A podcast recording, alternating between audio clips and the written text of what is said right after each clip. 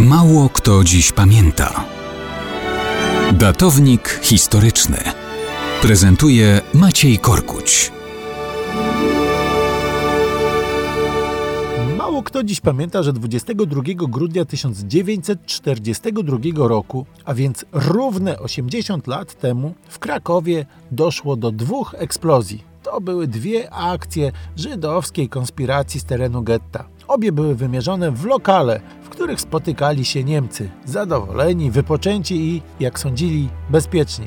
Akcje były proste. Chodziło o wrzucenie do lokali Nürferdeutsche granatów. W kawiarni braci Bizanców kompletne fiasko. Niewprawne ręce zamachowców, napięcie nerwów i granat nawet nie trafił w okno, rozrywając się na ulicy. Cudem nie zabił zamachowców. Natomiast w przypadku kawiarni Cyganeria na ulicy Szpitalnej wszystko poszło zgodnie z planem.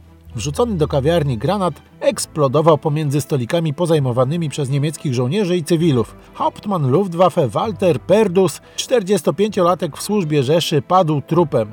Dwóch innych mundurowych, Dulik i Eichholz, byli ranni, podobnie jak dwie kolejne osoby cywilne.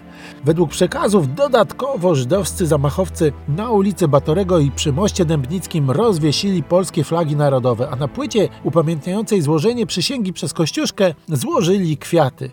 Ponoć także na moście Piłsudskiego załopotały za ich sprawą biało-czerwone barwy. Akcja więc przyniosła pełen skutek. Żydowska młodzież pokazała, że nie musi biernie, bez oporu znosić losu wyznaczonego jej przez niemieckich okupantów.